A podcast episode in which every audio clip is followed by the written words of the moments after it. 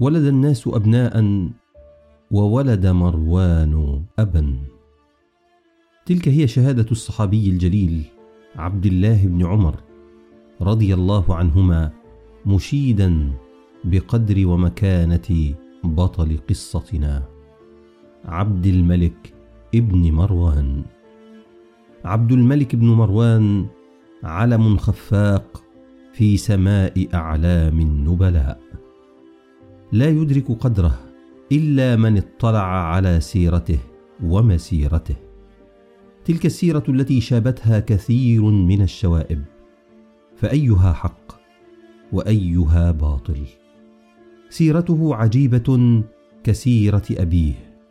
والسيرتان تشتركان في أن كل منهما كان على موعد مع ملك لم يتطلع إليه قط.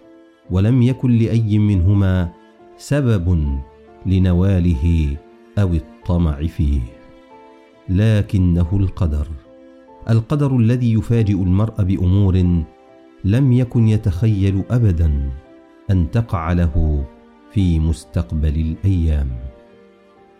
وكما أن القدر يخبئ أحداث المستقبل العظيمة فإنه يخبئ كذلك أبطالها. فلا يظهرون إلا عندما يحين دورهم في تنفيذ مشيئته. يخبئهم لأن أعداءهم لو علموا ما ينتظرهم من أدوار هامة في المستقبل لقضوا عليهم. لذلك اقتضت حكمة الله تعالى أن يبقوا في الظل حتى يحين وقتهم فتتسلط عليهم الأضواء. فالذين ينظرون إذن إلى المستقبل بتشاؤمية وكذلك الذين ينظرون إليه بتفاؤل مفرط هم أولئك الذين لم يقرأوا التاريخ ولم يعرفوا سنن الله فيه. فالمرء لا يدري ماذا يكسب غدا كما لا يدري بأي أرض يموت. لقد جاءت الخلافة إلى مروان بن الحكم على غير تطلع ولا توقع منه ولا من غيره. في الثمانية أشهر الأخيرة من حياته. لقد كانت أهم ثمانية أشهر في حياته كلها. تلك الحياة التي امتدت لأكثر من أربعة وستين عاما. حتى إننا لا نبالغ إذا قلنا إن أثره الذي تركه في هذه الأشهر المعدودة لا يتجاوز بكثير كل آثاره التي قدمها في عشرات السنين.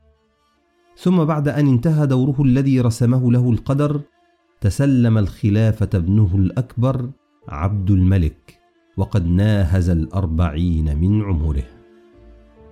كأن كل الأحداث التي سبقت ذلك تضافرت جهودها وتعاضدت أسبابها لتأتي بالخلافة إلى عبد الملك.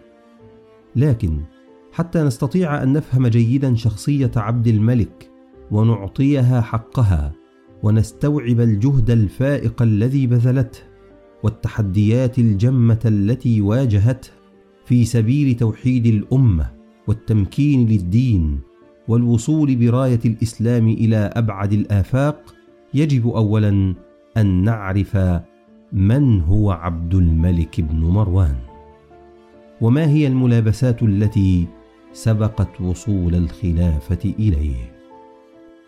هو عبد الملك بن مروان ابن الحكم بن أبي العاص ابن أمية ابن عبد شمس ابن عبد مناف. لقد كان عبد مناف سيد قريش وهو جد النبي محمد صلى الله عليه وسلم.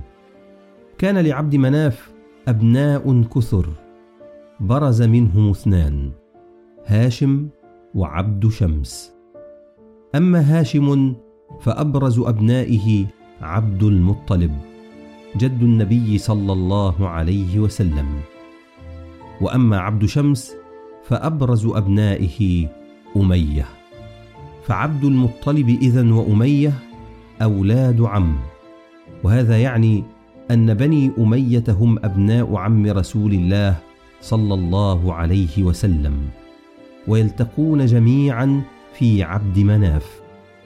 فالهاشميون والأمويون جدهم واحد. فرقتهم العقيدة حينا وفرقتهم السياسة أحيانا. فعبد الملك إذن يلتقي مع النبي صلى الله عليه وسلم في جدهم الأكبر عبد مناف. فهو قرشي من صفوة قريش وأوسطهم نسبا. الآن وقد عرفنا أصل ونسب بطل قصتنا. يبقى السؤال الأهم كيف وصلت الخلافة إليه؟ وهو الذي لم يتقلد منصبا قبل ذلك ولم يبزغ له نجم على مسرح الأحداث ولم يبذل جهدا يذكر في سبيل الحصول على الخلافة. وكيف دبر الله تعالى له أمرها؟ هذا ما سوف نتعرف على بعضه في الحلقة القادمة إن شاء الله.